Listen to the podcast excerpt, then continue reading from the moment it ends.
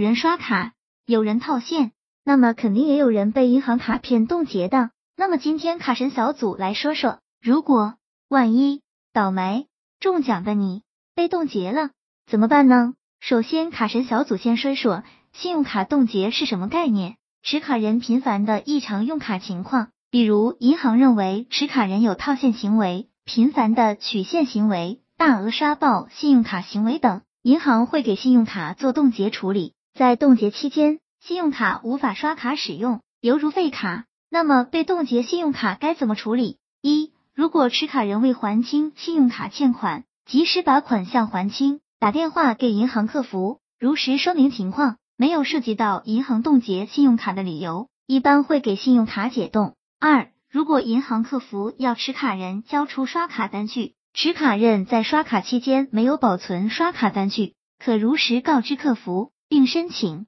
降额处理，之后可正常刷卡并按时还款。一把这个情况情况下，你可以说谁还存个，我都扔掉的，然后和客服好好说说。基本上都是会给你解冻的，然后做几笔分期就好。如果客服说不能解冻，并要持卡人销卡，记住千万不要销卡，你就说你没任何过失行为，绝对不会销卡的，会继续使用。三销卡后，持卡人有逾期还款记录，就会一直停留在那里，直到五年后被消除。持卡人还清款后，可存钱刷卡，持续三到六个月后。再申请银行解冻，有可能在此期间银行自动给你解冻了。那么为了被冻卡，日常用卡要注意事项呢？一不要套现或者无脑套现，这个很关键，特别是坑爹的封顶机，谁刷谁倒霉。二不要经常使用信用卡取现。三不要经常刷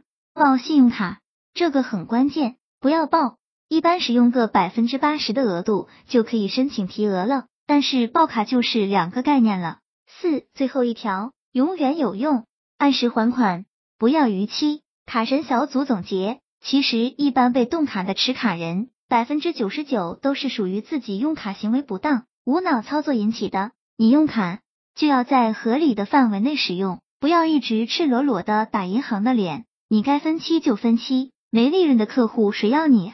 你们说是不是？希望这个能帮助到朋友们。